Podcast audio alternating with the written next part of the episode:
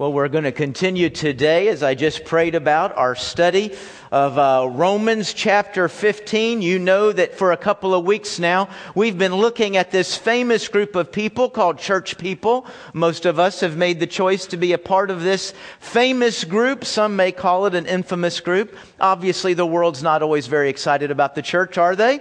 Sometimes they persecute the church. Sometimes they make fun of the church. Sometimes they just ignore the church. And sometimes we probably deserved it, didn't we?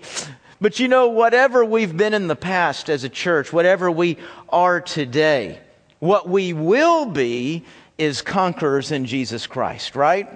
The church is conquerors in this world. And we conquer not with bombs and guns and politics. We don't conquer for land or rule, but we conquer with love. We conquer with the gospel and we conquer for the souls of men. Boy, that'd be a great recruiting line, wouldn't it? Put that out there, run commercials, recruit an army with a line like that. I guess the question is, is that actually what we're doing? Is that what you're doing?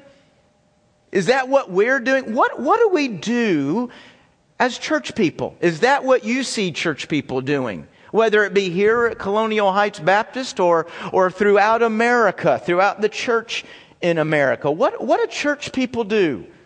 Somebody might look at that question and think, what is that? A, is that a tr- trick question? Church people, uh, they go to church. that, that's what church people do. They, they go to church. They go and they sit in that building and they do church stuff for a little while and they come out nicer. They, they come out doing good deeds, right? I mean, at least that's the thought. That's what we hope might happen. Is that, is that what's entailed in being a church person? Is that what it's all about? Why, why did you come to church today? What, what are you hoping this helps you to do or to be? Maybe the bigger question is, what does God intend for us to do today? What does He intend for us to accomplish as church people? Let's see if we can get some help today answering these questions by looking at Romans chapter 15. Would you turn there with me this morning? Romans chapter 15. We're continuing our, our study of the letter to the Romans. If you uh, don't have a Bible with you, we've got a couple of Bibles on every row. Uh, you can reach one or have somebody hand it to you, but want everybody to be able to, to read along. We are, as you turn the page, you'll see Romans 16 is the end of the letter. So we are nearing the end of this study that we've been at uh, for all over a year now. Romans chapter 15 today. We're looking at verses 1 to 21. Let's begin there. Let me begin reading in verse 1. It says, Now we who are strong have an obligation to bear the weaknesses of those without strength and not to please ourselves. Each one of us must please his neighbor for his good in order to build him up. For even the Messiah did not please himself. On the contrary, as it is written, the insults of those who insult you have fallen on me. For whatever was written before was written for our instruction, so that through our endurance and through the encouragement of the scriptures we may have hope. Now may the God of endurance and encouragement grant you agreement with one another according to Christ Jesus, so that you may glorify the God and Father of our Lord Jesus Christ with a united mind and voice. Therefore accept one another, just as the Messiah also accepted you. To the glory of God. Now I say that Christ has become a servant of the circumcised, that would be the Jews, that Christ has become a servant to the Jews on behalf of the truth of God to confirm the promises to the fathers. And this is a promise about Gentiles. And when it says Gentiles, you're going to see several Old Testament passages quoted here. When it's referring to Gentiles, it's talking about people groups. It's talking about nations, probably somewhat symbolic in this case of the lost. It's talking about God's promise to the Jews about how he'll work through them to reach the lost. Verse 9, and so Gentiles may also, like Jews, glorify God for his mercy. As it is written, Therefore I will praise you among the Gentiles, and I will sing psalms to your name. Again it says, Rejoice, you Gentiles, with his people. And again, praise the Lord, all you Gentiles, and the peoples, all peoples should praise him. And again, Isaiah says, The root of Jesse, that would be Jesus, the root of Jesse will appear, the one who rises to rule the Gentiles. In him the Gentiles will hope. Now may the God of hope fill you with all joy and peace in believing, so that you may overflow with hope by the power of the Holy Spirit. Now, my brothers, I myself am convinced that you, uh, about you, that you also are full of goodness, filled with all knowledge, and able to instruct one another. Nevertheless, to remind you, I have written to you more boldly on some points because of the grace given me by God to be a minister of Christ Jesus to the Gentiles, serving as a priest of God's good news. My purpose is that the offering of the Gentiles may be acceptable, sanctified by the Holy Spirit.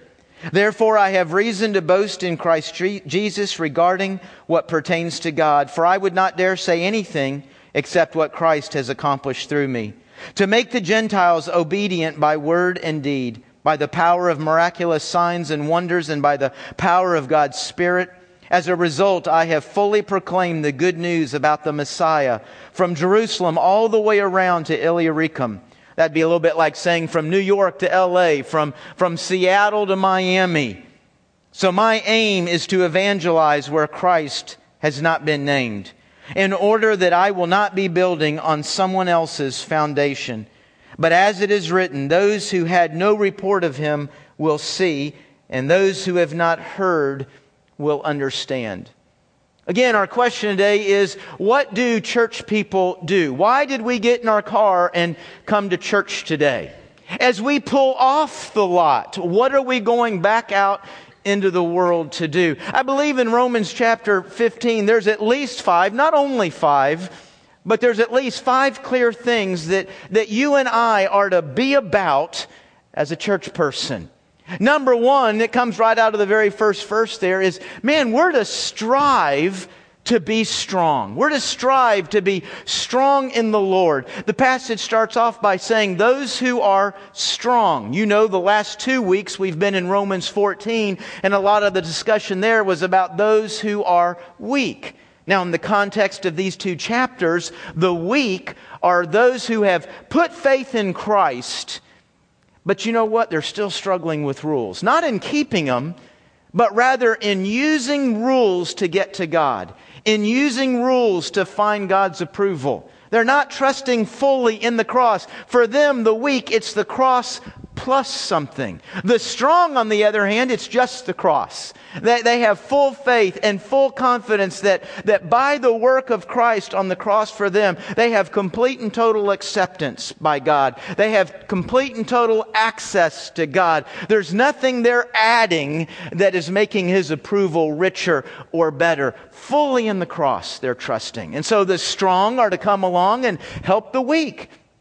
Help them understand Scripture. Model that Scripture. Model that faith. They are to come along and help them.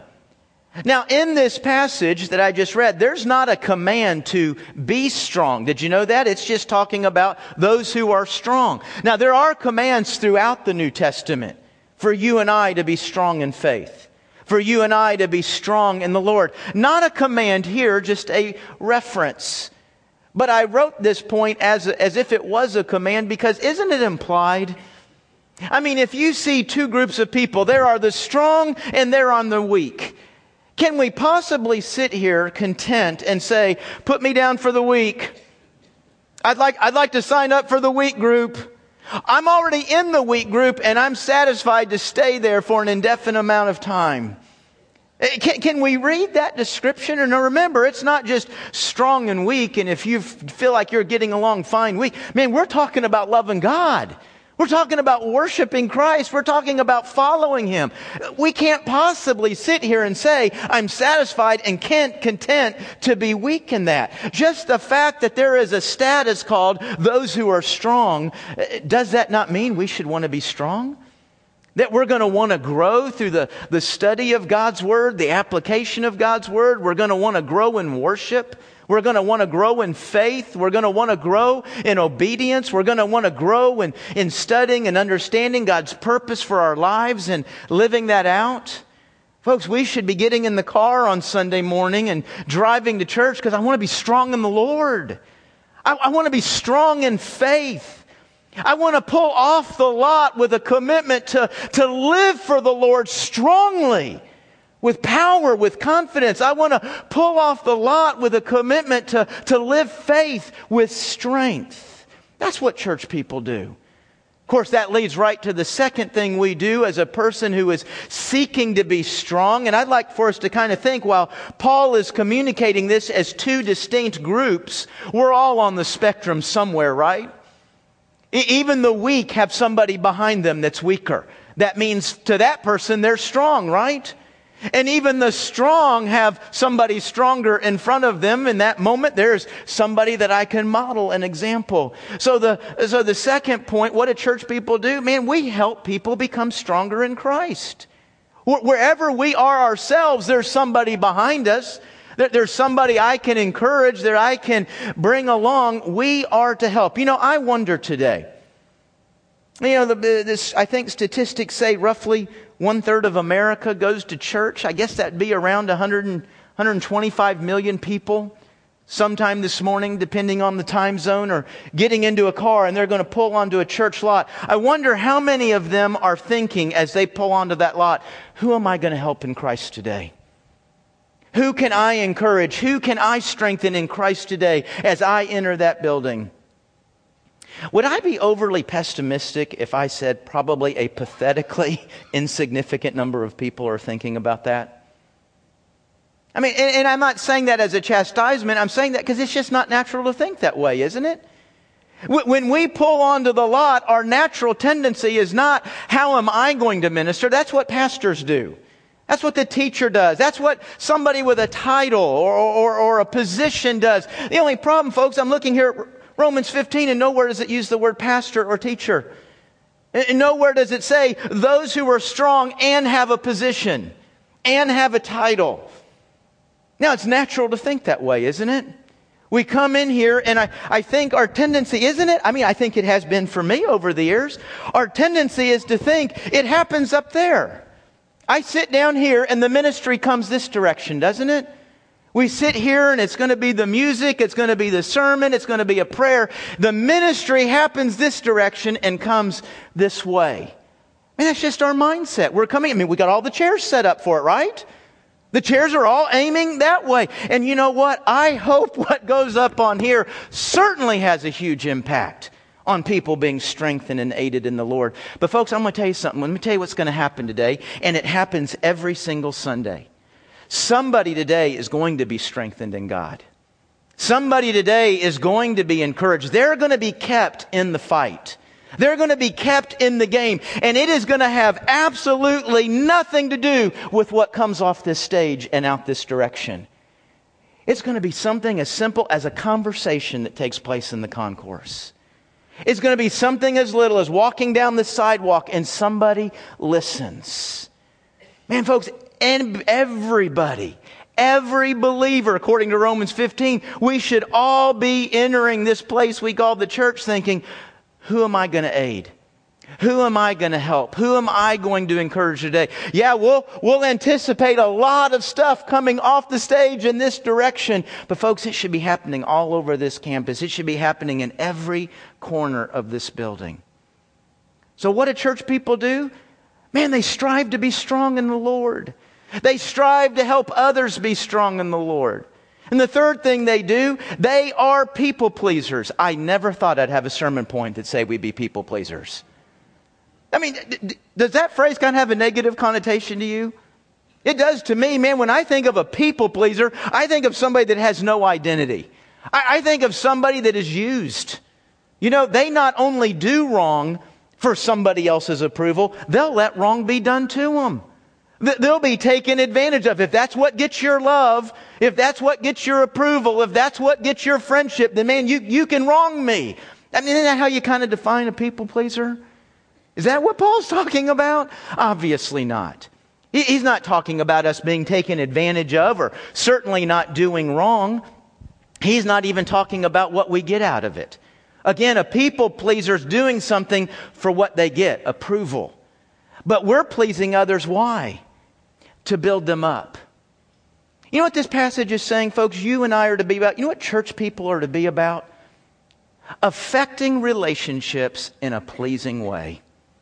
All relationships, your best friend, your mate, your children, the stranger, the acquaintance, the coworkers, people you bump into, you're always thinking, what would bring something pleasing to this relationship? A lot of times, a lot of relationships might be something very small, a plate of chocolate chip cookies, I don't know. Other times it might be a note or a word of encouragement. Sometimes it's kind of some big stuff. You know what's going to make this relationship positive? You know what's going to bring pleasure here? Forgiving, that's hard. Serving, that can be hard. But you and I are constantly thinking about having a pleasing impact on all of our relationships, wherever they fall on the spectrum. Why? So that we're liked? No. So that we have a platform for doing ministry. We are being pleasing, so we have a platform for speaking the truth, which is how number one and number two were accomplished, right? You see, folks, I think sometimes why church people have such a bad name amongst each other and even out in the world is, man, I want to speak truth. But so many times we're speaking that truth in a relationship where it's not, it's not very pleasing. The, the relationship's not real strong. There's a, not a lot there. There's not a lot of platform there. It's just the raw data. It's just the raw truth, regardless of how it hits you or, or lands on you. And his, Paul says, hey, let's, let's be pleasing. Let's be pleasing in our relationships so that we have this opportunity to do ministry and, and to speak truth. Fourth thing I see him telling us here at the end of verse 6 is that we need to join the orchestra. I didn't ever imagine that either. You say, but Pastor, I don't play an instrument. Not my problem. Man, we're supposed to join. You say, verse 6, I don't see it saying join the orchestra. verse 6, man, look at the end there united mind and voice. Your, your, translation may say, be of one mind and one voice. That word one, that word united, really kind of pictures an orchestra. You know, folks, when you, when you think of how an orchestra is made up, and we have about 15 to 20 different instruments, you see some of them, maybe from the angle you can see some of these instruments. We have about 15, 20 different instruments. If we were to line them up all out here, you'd see, man, these instruments look completely different. They're different shapes, they're different sizes, they're made out of different materials, they play different purposes, they make completely different sounds, different noises. They even play different purposes in the music. Some kind of have a standalone quality and, and, and are featured more in solos. Others really just kind of add to the richness and the depth of the, of the whole. So these instruments have all kinds of personalities. And they don't lose that personality, but what they do is they follow a conductor, they follow the notes on the page, and they produce one music. They produce one song. And that's where the strength and the beauty of any individual instrument is. It's in joining the whole. Now, the reason that's a picture of the church, while you and I are commanded to be of one mind, to be united, that's not a command to think the same, do the same, talk the same, dress the same, look the same. That's what cults do. Cults control the group around one idea and move everybody as a unit. That's not what God's doing here. That's not what He's calling for here. Man, you know, did you know, folks, that God's an artist? God's an art. Look at the fish. Look at the birds. Look at the Sahara Desert and Mount Everest. God's an artist, and an artist loves variety. He loves diversity. He loves differences. There's nothing gained if, if you and I, when we come together as church people, we lose our personality, we lose our, our strengths, we, we lose our differences. Man, there's a beauty in that variety. There's even a work of God in that with all of our differences, we can come together and be one.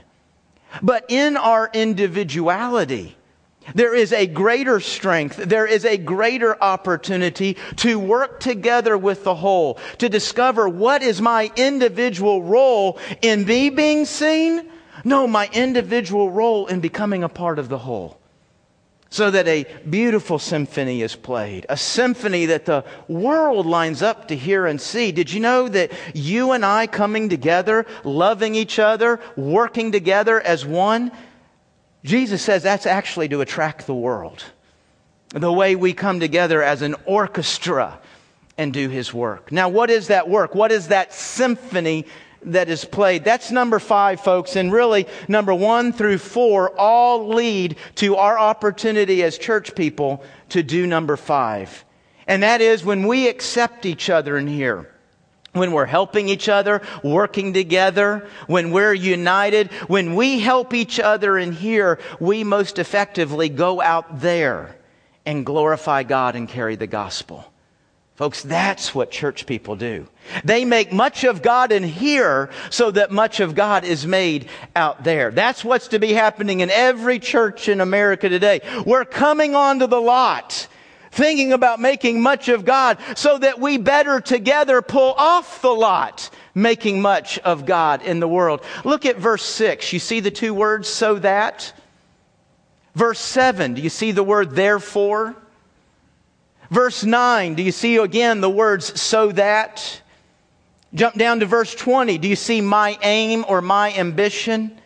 Every one of these is a purpose statement. It is the purpose of this passage. And the purpose of this passage is that we are exalting and glorifying God. The purpose of this passage is that we are carrying the gospel to the world and that the world, here referred to as the Gentiles, end up praising God with the same songs, the same psalms that you and I are praising God with. Do you think that's what's happening in the church in America today? Again, would I be over, overly pessimistic to say probably not? You see, folks, when we're fighting in here, when we're not helping each other in here, when we're not, when we're self-centered in here, then we're not going to fulfill our mission out there. And does not, think about it, folks, does not church after church and denomination after denomination across our great land prove this? Are people pulling onto the lot today across America thinking about making much of God? Are they pulling off thinking about how will I do that this week? How will I join church people across this country, across this world doing this? No, we're not. You say, how do you know we're not? Because I know what goes on in me. And not only do I know what goes on in me, I'm pretty much counting you're pretty much the same and I know what's going on in you. We're not thinking about that as we pull off the lot. Do you know that about 90% of what we're thinking about as we pull off the lot is self? I like the song. I didn't like the song. I like the sermon. I didn't like the sermon. And when I pull off the lot thinking I didn't like the sermon, I promise you that's a, that's a bad afternoon for me. You know, why, why did they pick that color carpet? Why is the bulletin that color? Why do they do it at that hour? That's a stupid program. You know what church people across America today will pull off the lot doing? Thinking about how church affected them. They make this entire hour, this entire morning about self. When we are about self in here, we will not fulfill the mission out there. It's impossible. And you can't point to a single person, you can't point to a single church, you can't point to a denomination that's doing it. Folks, I really believe that what Romans 15 is talking about here is the absolute impotence of the church in the United States. We have made church all about what it means to me, what it's doing for me, and how it's helping me. Instead of us becoming an orchestra, a united body to make much of God in here so that we can make much of God out there. Man, I've given five simple points. Let me boil it down to even three simpler points. This is what church people do. I wrote it as an individual, my aim, but think of it as church people. What do church people do? They seek to be strong in the Lord. They seek to help others be strong in the Lord. Why? So that we, do you see the capitalization there? Folks, in the Christian faith, there needs to be a whole lot of we. And I believe in American Christianity, we've made a whole lot of me. There needs to be a lot of we so that we most effectively glorify God and take the gospel to the lost. Now, how, would we do that here at Colonial Heights Baptist Church? I want to share a couple of things. And folks, these aren't announcements. This is not a promotion of a program. I didn't put this whole sermon together so I could promote these things, but rather I put this sermon together and then said, now how does somebody in our church take the next step in moving forward in these five things or these three things. And, it is going to be unique to each church. They might answer this a little bit differently at St. Anne's next door or, Ivy Memorial across the street. But here at Colonial Heights Baptist, man, if I'm saying, man, I got to become a part of the orchestra. I've got to be thinking about how I grow, how I help others grow, how I'm joining others so that we, we, we, how would I do that here? You know, I could, if you are here for the very first time today, or you've been coming here for about a year, or maybe you've just joined even. Man, I would say the first step for you is a Life Together class. Life Together, our next class, by the way, it's a little bit ways out there, but it's coming. Mark the date down, October 28th. It'll be four Sundays at the 9:55 hour, so you can come to worship at 8:25, stay an hour for four Sundays, and go to Life Together. You say, what's that class about? Life Together. You know what? We don't follow Christ alone. We don't walk with God alone. We don't serve God alone. We do that together. It's life in Christ together. And this class is designed to help you know how can you, how will you do that as a part of this family we call Colonial Heights Baptist. You'll get introduced to the pastors, to the beliefs, to the building, to the ministries. You'll get an opportunity to know this place that's called the family of Colonial Heights Baptist. I would encourage you right now, write that date down and, and be a part of that. Maybe you're already further along than that. You've already done that. I would say there's two things. Now, there's a lot of things, but two classes you could really be aided by being a part of. And that would be faith and place. Faith is all about what our purpose is here sharing the gospel. Faith will teach you to tell your story of what God has done in your life, how to share that story, how to share the gospel. That class just started in the last Wednesday or so. You can still get in it. You'd have to jump in this Wednesday. They have over 100 people in it this semester. Isn't that awesome? I think it'd be great if they added another 10 or 20 out of today. So he said, Man, I, I want to be in that. I want to do that. I want to learn to share the gospel. I want to learn to share my faith. Go to the information desk. They'll give you the information. They'll tell you where to be. That class is Wednesday night. Another class you'd want to get involved in, it's going now. You can't get in it now because it's a little bit too far along, but you can go out there, get information at the information desk about this class and when the next one starts, and that's place. Place is totally about joining the orchestra. Place is trying to discover what kind of instrument you are. Place will help you look at your gifts and abilities, your background, your personality, and how you would best fit into this church, where you would serve and actually enjoy it. You know, I think the church is pretty bad sometimes, but we got a list of needs. We got a list of things that need to get done. And if you'll say yes, I'll shove you in there, whether that's the instrument you play or not. Folks, I don't want you just doing something. I want you doing something that God's designed you to do. That, that's unique to your abilities and your experiences so that you are fulfilled and actually have fun at this. I'm not saying it's always fun, but it should be every now and then, right? It should be encouraging. It should be fulfilling to know and to serve the Lord. Place will help you to do that. The last step I would encourage you to take, folks, is to get involved in a, in a, uh, in a life group, Bible fellowship, Sunday school, whatever you want to call it. Now, I know at this hour we probably have a pretty high percentage of those of you that are involved in that. But, folks, when you think about those first two points, growing strong in the Lord, helping others grow strong in the Lord, folks, those are commands on our life. You and I are commanded to do that. When they're commands, you and I shouldn't be looking for a way to accidentally do that. To, to, bump into it periodically every now and then. No, we need to purpose that into our life. And to do that, we have to choose to, on purpose, engage in building in Christian relationships. In our church, that is most consistently, most effectively going to happen when you get a part of a life group. So you come to the 825 hour, and then there's life groups at 955. There's life groups connected with any worship hour that you want to come to. We've got about 60, 65% of our church in a life group. You know what? About 90 or 95% should be connected. You say, well, why not 100%? Well, somebody's coming for the first time today, right? Somebody's just visiting and checking this out and hasn't quite taken that step yet. But, folks, we need to see a lot more commitment among us to engage in those relationships. Walk out there to the information desk, say, What's a life group? When do they meet? What are my choices? When can I go? They'll help you with all those decisions. Folks, I, again, I hope I'm not being overly pessimistic. I think the church in America is largely impotent. I think there are great churches that are having a great impact. But there are, and I'm just talking about Southern Baptists. Forget adding up all the other denominations. There's over 47,000 Southern Baptist churches in the United States. I'm sorry, I don't see the impact of 47,000 churches on this country. 47,000. Why? Because we've reduced church to self.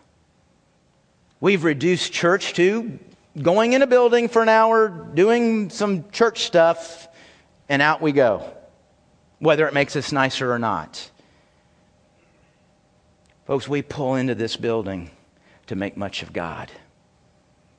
And we leave here thinking, how can, yes, me, but we make much of God together.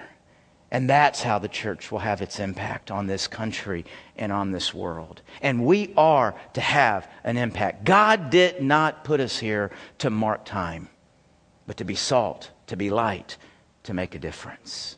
Amen? And we do it together. Amen? Amen. Amen. Let's pray. Father God, may it be true at Colonial Heights Baptist. May it be true across the Southern Baptist Convention. God, may it be true in every denomination of the United States and across this world. God, there is, there is six out of seven billion people out there that are dying and going to hell while we're arguing about the color of carpet and the schedule and whether somebody talked to us or not and whether we like this or that. God, how it must break your heart. God, I pray we entered this building to be strong in you and for no other reason. I pray as we're walking around in this building, we're constantly looking at who can I please today, bless today, encourage today? Who can I strengthen in the Lord today? God, I pray as we look around this room, we don't see a mass of people, some we know and some we don't know. But God, we see a body, a family that we're a part of, that we have a responsibility to play a role in, so that we, the church people of Colonial Heights Baptist, profoundly impact the worship of the living God, not just on Sunday morning, but seven days a week across the earth that we profoundly impact people understanding the person of Christ and what he did for them on the cross. May it be true of us, God. Lord, I prayed a moment ago that you would move and that you would speak. I pray now that every person in this room is thinking of what's my response? How am I respond to, to how God has moved and how God has spoken today? Is it to join a life group? Is it to join the church today? I'm disconnected. I'm not a part of a church. I'm staying out here on the edge as an individual. Lord, maybe there's people in this room today that in just a moment when we stand and sing, they need to take a step of faith and come forward to a pastor and say, I want to be a part of God's family. I want to join the church. Maybe there's people in the room today that don't have a relationship with Jesus Christ. And today can be the day that changes for all eternity. Today will be the day that they enter a relationship with you and they become a part of the body of Christ. They become a part of church people to live significantly on this planet with your people. Lord, if there's somebody in here that is lost during this moment right now, would you speak to them? Let it be their voice, not mine. Let it be your voice that they hear and that they respond to. May they, in just a moment, come forward and Tell one of these pastors, I want to know Christ. Lord, maybe they need to go out and that information desk and say, sign me up for faith. When's that next place class? Where's a life group? God, maybe it's something I haven't mentioned. But would you put the burden on each and every person in this room that when you've spoken, where to move? You don't speak for our entertainment. You speak to move us. God, may we know how to move as we move out of this hour and on with the rest of this day and week. It's in Jesus' name we pray. Amen.